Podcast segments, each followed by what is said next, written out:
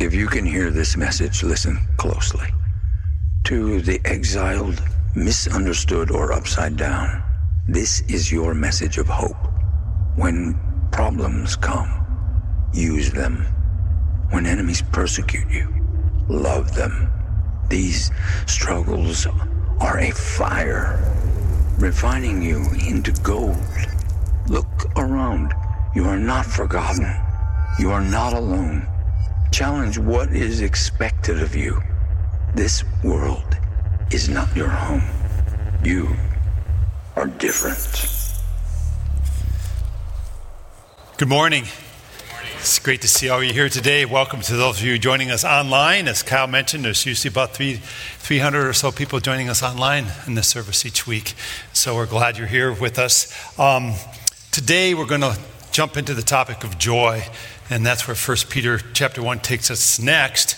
Um, as I was thinking on this subject matter, uh, I begin to realize most of the time we talk about joy, it's at Christmas. It's part of the Advent readings each year that we do something on joy. And so it's very, very rare that we pull that subject matter out of that Christmas setting um, and, and, talk on it on a day like this. So we're going to fast forward a little bit to the Christmas season and, and talk about joy here in depth this morning. There's a Christmas song that I've really, really begun to like. It's Joy to the World. I've always liked Joy to the World. But then the new version where they add in that, that chorus, joy, unspeakable joy. I just love that. Joy, unspeakable joy, uh, that overflow, that an overflowing well. No tongue can tell, joy, unspeakable joy. Um, rises in my soul, never lets me go. And that, that particular uh, verse gets at something really fundamental that we have to understand about joy. Uh, when you love Jesus Christ and you're filled with the person of the Holy Spirit, there should be deep within your recesses as a follower this unquenchable joy that is just there all the time uh, because of who he is and what he's done for you. And so, this is going to be our main focus uh, today as we look at uh, First Peter here. We're on our second message from our series entitled Different. And to help us better engage with what I'm about to read with you and share with you uh, today, I have a quiz for you to take. It's called the Joy Quiz, all right? I want you to answer this at least in your head. If you're not going to write it down, you can do it that way. But I'm going to ask, ask you some questions, and, and you, you just consider where am I at? Um, how am I doing when it comes to this subject matter of joy? In fact, here's what I want to do I want to pray for us for a moment before I get into this quiz, because I think uh, this is incredibly important, what I'm going to share with you today. And I want to I want to pray over us. Would you just bow your heads? Lord God, um, what I pray for this morning is receptivity uh, to the moving of the Holy Spirit. I pray, Lord, as uh, some things are talked about when it comes to joy and that being part of our, our, our salvation package, so to speak. I pray that you would tear down resistance in our hearts, that you would do a work there of transformation, that we would be more than conquerors in Christ Jesus, that we would uh, do that deep work that needs to be done at times in our walk in you, Lord, so that we come out the other side looking more like Christ. So, my prayer today is just be unleashed in our midst, Holy Spirit.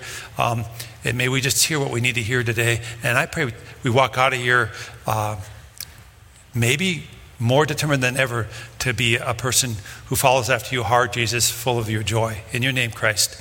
Amen. So, here's some questions for you to consider. Someone comes up to you and says, Define for me joy. Could you give them an answer? How do you define biblically the term joy? Second question is a lot like the first question. What is the difference between joy and happiness? Can you articulate that? Do you know there is a difference? Third question why is joy important as a follower of Jesus Christ?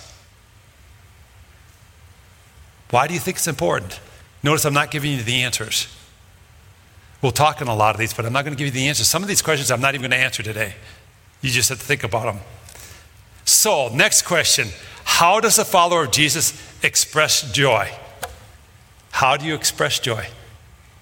Do you smile a lot? Do you give each other hugs? What does it mean to express joy in your life? Now we're going to get personal. I'm going to talk to you. You ready for this one? Would you consider yourself to be a person who is joyful in Jesus.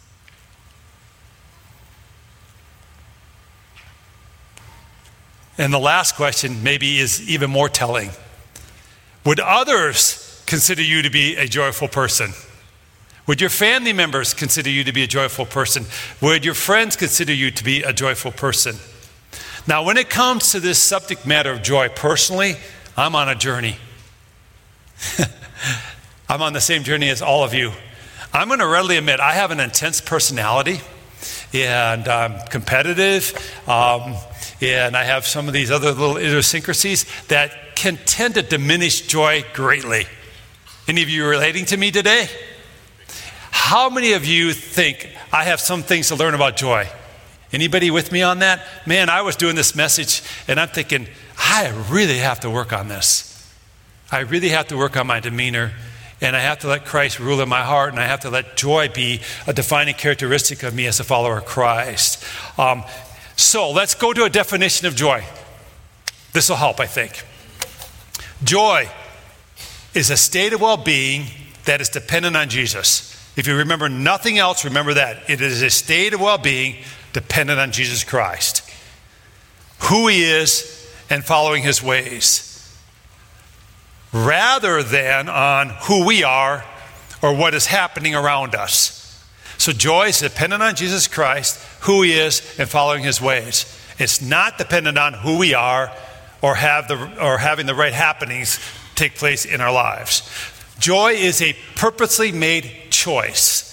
Frequently, you have to say, in spite of the circumstances that are going on in my life, in spite of the way that I feel right now, I am going to choose deliberately to have joy in Christ. So it's deliberate and it's intentional. It's deliberate and it's intentional. Joy ultimately is a fruit of the Holy Spirit. Now let's contrast that just a little bit with happiness. Happiness happens to us. For example, I watched the Vikings last week and I was happy. I have never seen them play football like that in 20 years. They just actually let the offense play. So I'm happy. Why? It had happened to me. I wasn't expecting it. I told somebody, I think I might be even happy watching them lose this way. Some of you who are Vikings fans know what I mean by that. So, happiness happens to us. Happiness is about circumstances happening that we like in life. Joy is not that. Joy is a state of well being that is dependent on Jesus Christ. See the difference? So, if someone asks you the difference between joy biblically and happiness, you could explain that now, right? Joy is dependent on Jesus Christ, who He is, and following His ways. Happiness is when circumstances align in my life that I happen to like. All right, now we're ready to go to Scripture. I'm going to go to 1 Peter chapter 1. I'm going to read to you verses 8 through 11. Listen to this scripture, it's really powerful. Though you have not seen Him, that would be Jesus, you love Him. And even though you do not see him now, you believe in him and are filled with an inexpressible and glorious joy. For you are receiving the end result of your faith, the salvation of your souls. Concerning the salvation, the prophets who spoke of the grace that was to come to you searched intently and with the greatest care, trying to find out the time and circumstances to which the Spirit of Christ in them was pointing when he predicted the sufferings of the Messiah and the glories that would follow. It was revealed to them that they were not serving themselves, but you, when they spoke of the things that have now been told you by those who have preached the gospel to you by the Holy Spirit sent from heaven. Even angels long to look into these things. So here's our big idea for the message today the one who believes in and loves Jesus will be filled with an inexpressible and glorious joy. That's what Peter says. The one who loves Jesus, even though you haven't seen him, and you follow after Jesus, you're going to be filled with an inexpressible and glorious joy. Now, what I share today is going to be super simple. They're going to be simple points. You'll see that as the message unfolds. Here's where they get profound if you really believe it and begin to live this way. If you really begin to live as a spirit filled follower of Christ, deliberately choosing to be a person of joy, you will do your life radically different. And that's my hope for each one of us here today. Now, growing up, I used to read some Charlie Brown. And sometimes when it comes to life, we're our own worst enemies. Charlie Brown was consistently his own worst enemy. So when it comes to joy, sometimes you and I can be the worst person in our life. We can just quench that joy. Uh, listen to this exchange that took place between Charlie Brown and his buddy Linus. It's in the Christmas special if you're a Charlie Brown person. Um, here's what Charlie Brown says I think I have a problem. That's like a classic Charlie Brown statement. I think I have a problem, Linus. Christmas will be here and I'm depressed. I'm not feeling the way I should be feeling. I guess I don't understand Christmas.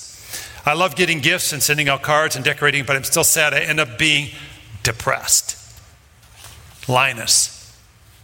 Only you, Charlie Brown, can turn Christmas into a problem. Lucy might be right about you. You're just a downer. I think sometimes we have what I call Charlie Brown syndrome in our lives.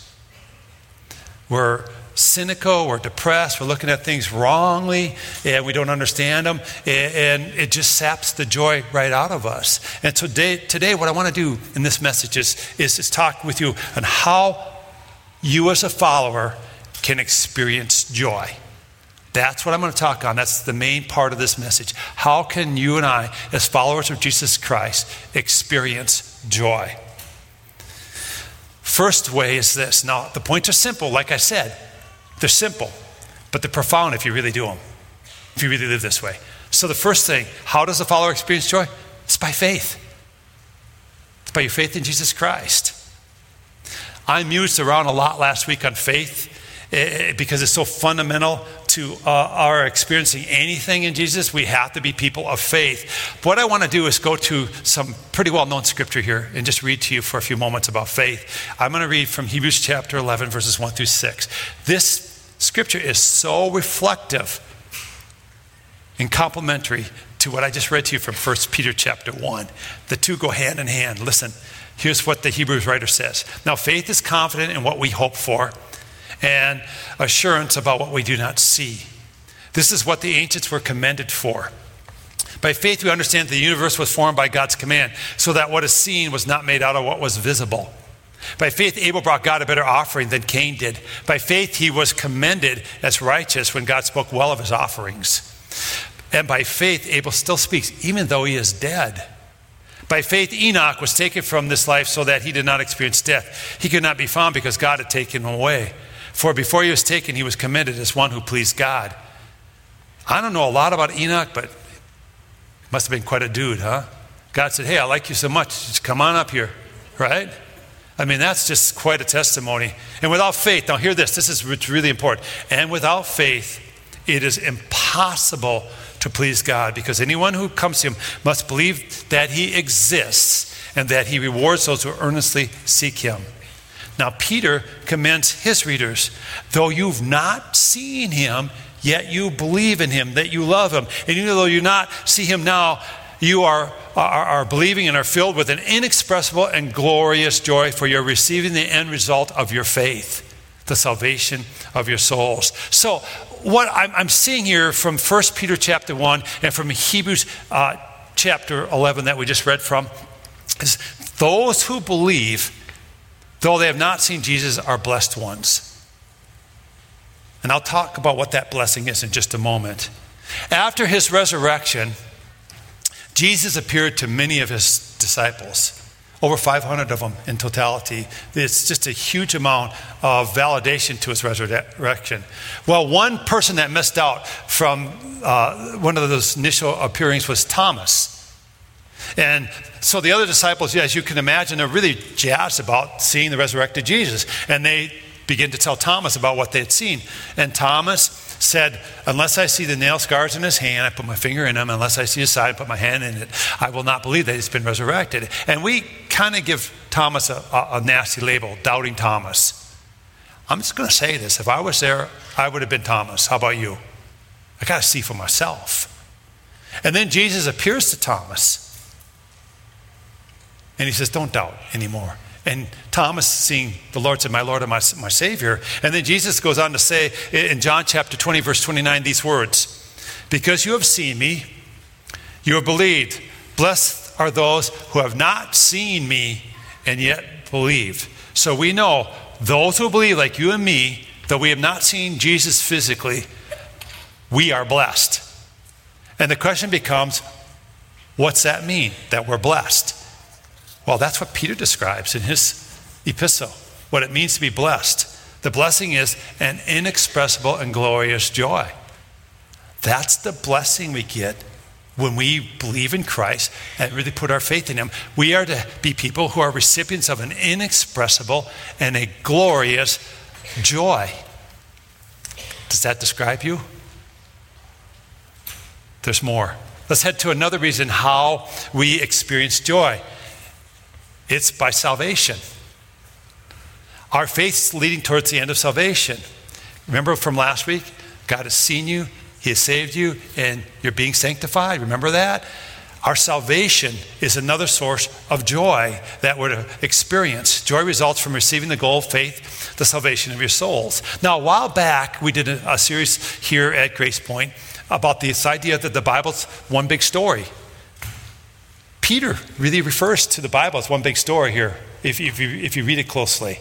Eh, eh, eh, so, so let me reread some of this. Concerning the salvation, Peter says, the prophets who spoke of the grace that was to come to you search intently and with the greatest care, trying to find out the time and circumstances to which the Spirit of Christ in them was pointing when he predicted the sufferings of the Messiah and the glories that would follow. It was revealed to them that they were not serving themselves, but you, when they spoke of the things that have now been told you by those who have preached the gospel to you by the Holy Spirit sent from heaven. Even angels long to look into this. What is Peter doing here? He's saying our salvation is so great. It's been the storyline of the Bible forever. The ancients long to see what you're experiencing. Why? Because the Bible is one big story. It's about the redemptive activity of God to save fallen humanity by his Son, Jesus Christ. Did you hear the, uh, what he said? The Spirit of Jesus, Spirit of Christ was in the prophets talking about when Jesus would come as Messiah and die. So Jesus was testifying about Jesus. It's kind of a mind blowing thing, right? The Bible is one big story, and you and I live in a great time. We get to see the story unfold in its totality. We understand the beginning from the end. What the ancients longed to see, what the angels longed to see, we get to experience. What should be our response? An inexpressible and glorious joy in our salvation. That should be our response.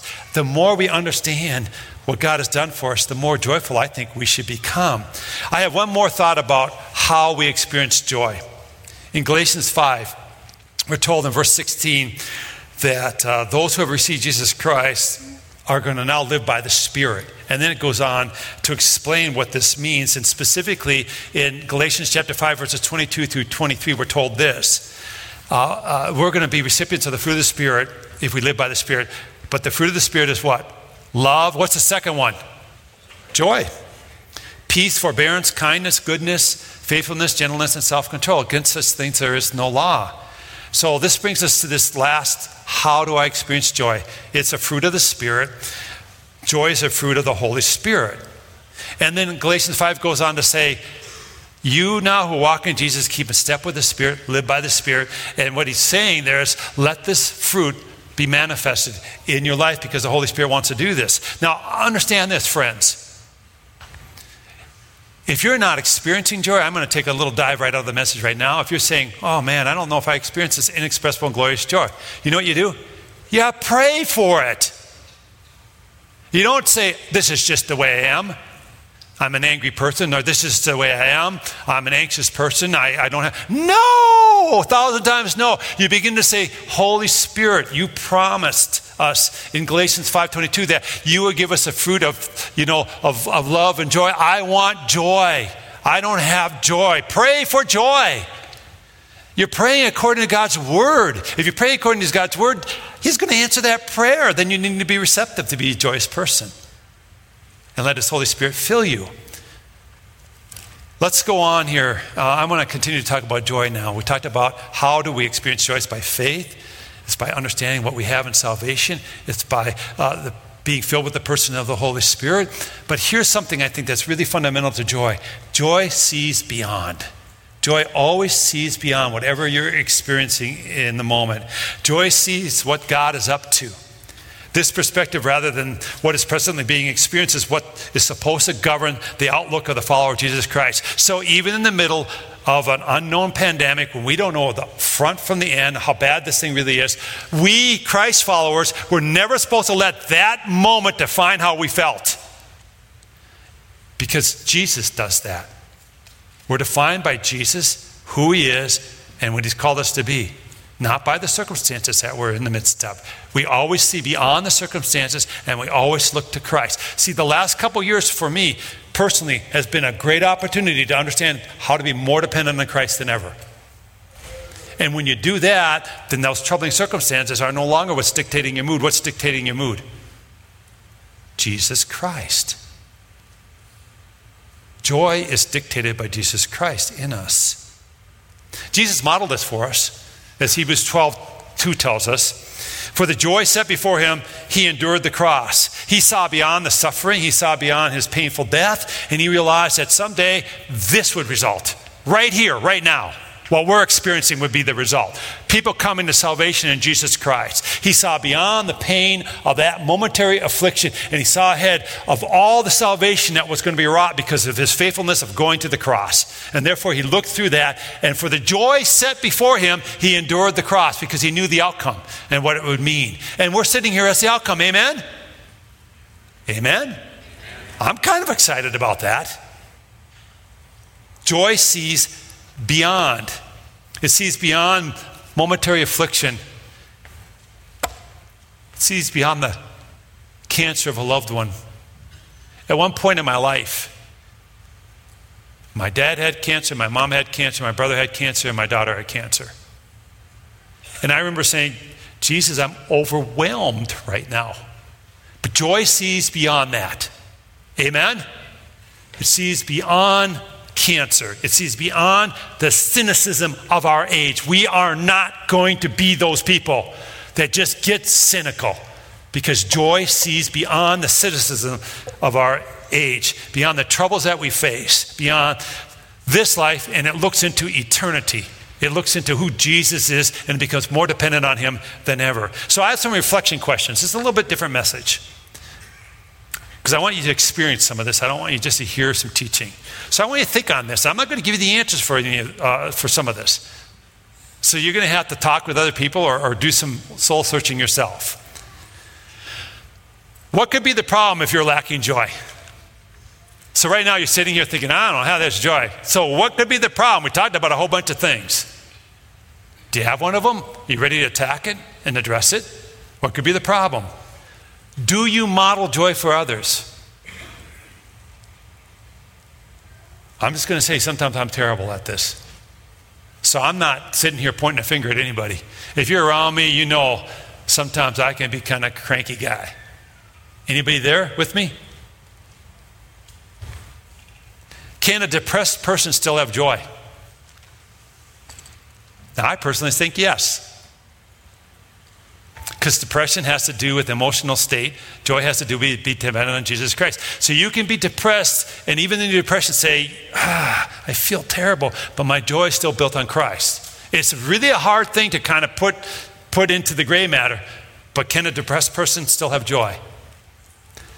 What do we learn from King David and other examples of the Bible about how sin can block joy? David gave into a momentary lust. He saw this beautiful Bathsheba, right? And being king, he used his power wrongly. And he takes his wife of a faithful servant, Uriah. He takes this wife and he has sexual relationships with her. I'm basically it's rape, guys. She couldn't say no. It's the king. He sinned grievously.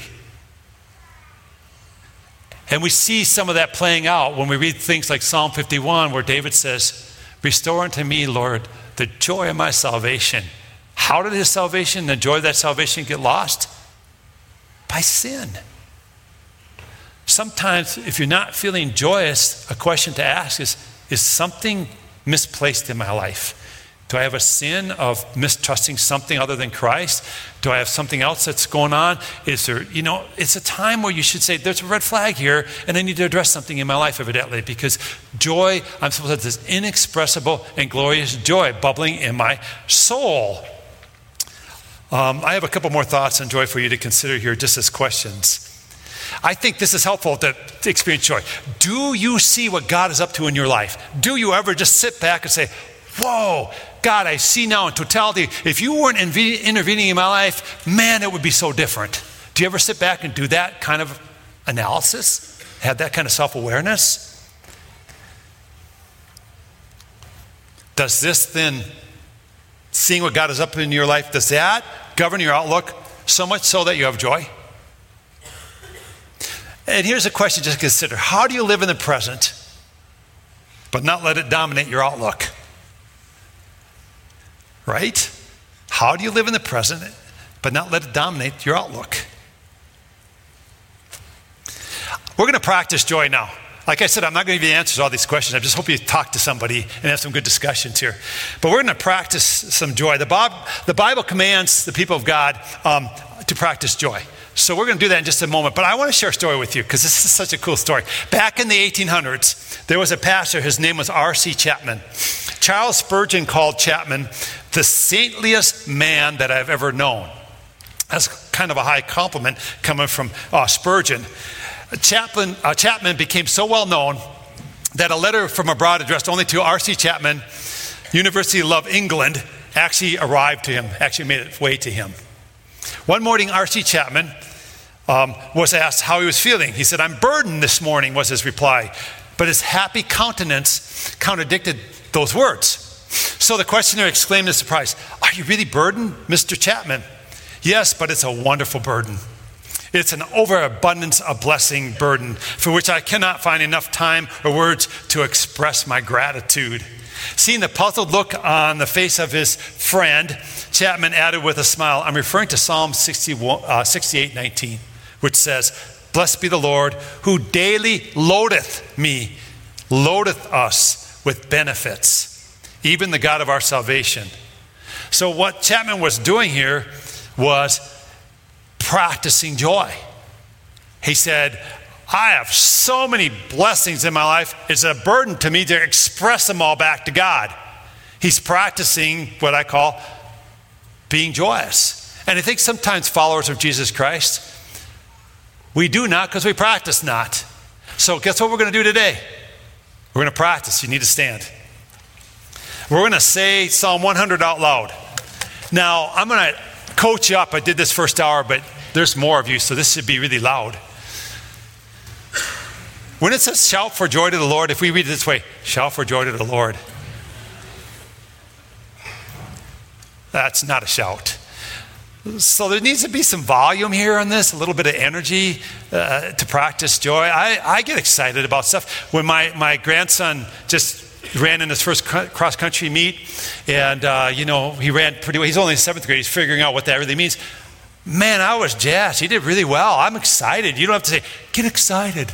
See, no, I'm excited about James running in this and doing well, you know. And so today we're going to get excited and we're going to practice joy. So you're going to read it out loud with me eh, with some exuberance, right? And some energy. Here we go. Shout for joy to the Lord, all the earth. Worship the Lord with gladness. Come before him with joyful songs. Know that the Lord is God. It is he who made us, and we are his. We are his people, the sheep of his pasture. Enter his gates with thanksgiving and his courts with praise. Give thanks to him and praise his name. For the Lord is good, and his love endures forever. His faithfulness continues through all generations. Amen? Amen. Go ahead and be seated. I'm going to finish up here real quickly now. In the Old Testament book of Nehemiah, we read about how this man, this governor, this uh, a cupbearer to King Artaxerxes at the time, named Nehemiah, felt the burden to go back to Jerusalem uh, and restore the wall that was torn down. And really, the book of Nehemiah, along with the accompanying book of Ezra, is about this, this kind of revival that takes place in Israel during this time. And so Nehemiah heads back uh, to, to rebuild the wall in Jerusalem, and, and, and accompanying that is this revival of Israel, of, of God's people. At one point, they, they find the book of the law and they begin to read it. And this is chapter 8, and it's kind of bringing you to uh, some climatic thinking in the book uh, of, of Nehemiah. So I'm going to read to you verses uh, 8 through 10 of, of Nehemiah 8. Listen to this. This is what it says. They read from the book of the law of God, making it clear and giving the meaning so that the people understood what was being read. Then Nehemiah, the governor, Ezra, the priest, and teacher of the law, and the Levites who were instructing the people said to them all, This day is holy to the Lord your God. Do not mourn or weep, for all the people have been weeping as they listen to the words of the law. Nehemiah said, Go and enjoy choice food and sweet drinks, and send some to those who have nothing prepared. This day is holy to our Lord. Do not grieve, for the joy of the Lord is your strength. How many of you know that last verse? Plaques are made. The joy of the Lord is your strength. They're all over the place. This is where it's found. Do you understand the context of it? What's really being said here? Because we think, oh, I just got to be joyous, then I have strength. No, let me explain some of this to you. This is really important to understand. Here's what one commentator said, and I think it's really wise. The powerful exposition of the Word of God can bring deep conviction into the life of the hearers. That was happening. They were, they were crying. They hadn't heard the word of God, and it was being explained to them, and they're going, Oh, we're not doing any of this, and we've been sinful, and we've been wayward, and they're weeping and remorsing. But then this, this, this commentator goes on to say this but repentance must not degenerate into self centered remorse, but must issue into joy in God's forgiving goodness. So when, when Nehemiah says, For the joy of the Lord is your strength, what he's saying is this understanding that you have forgiveness in God is your strength. It is where you get your joy. The joy is this I have a perspective that even though I am not doing good or I need God desperately, it's not about me. It's about the goodness of my forgiving God that He wants relationship with me. That's your joy source. It's a joy and understanding that we have and follow a forgiving God. So, our conclusion is this as a follower of Jesus, your joy is grounded on the forgiving goodness of God. This joy is your strength. Does that clarify it for you a little bit? This joy is your strength. It's just like Romans 8 when people quote that God works all things for good. That good means conformance to Jesus Christ. You got to know the context. Otherwise, we begin to divine good as getting something I like, right? And the same thing here. If we don't understand joy, uh, you know, of salvation, it means I, am so overwhelmed with God's goodness of forgiving me. It's just so much, I can't, I can't even fathom it. That's a joy then that will be your strength. Let's pray, and then I'm going to turn it over to the praise team when you bow your heads. Lord God, I want to thank you for this uh, First Peter scripture. It's so powerful and so applicable in the times we find ourselves in because I, I've, I'll readily admit there's a lot of anger out there now, a lot of cynicism, lots of anxiety, lots of uh, just feeling helpless and I want to just thank you, Jesus, that in the midst of all this, that we can have a joy that's inexpressible and glorious in you. Help us have our joy dependent on who you are, Jesus, on your ways.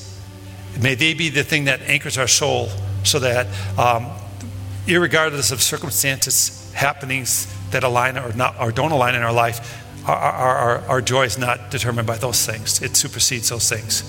So I just pray that truly we would be at Grace Point people of joy, of biblical joy, and that you would allow us to, to do life out of that, uh, what I would call spiritual healthy place, and that we then could become grace to somebody else, Lord, as we. Uh, as we just show them what it means to be a Christ follower full of your joy. We love you, Jesus, and pray your name. All God's people said,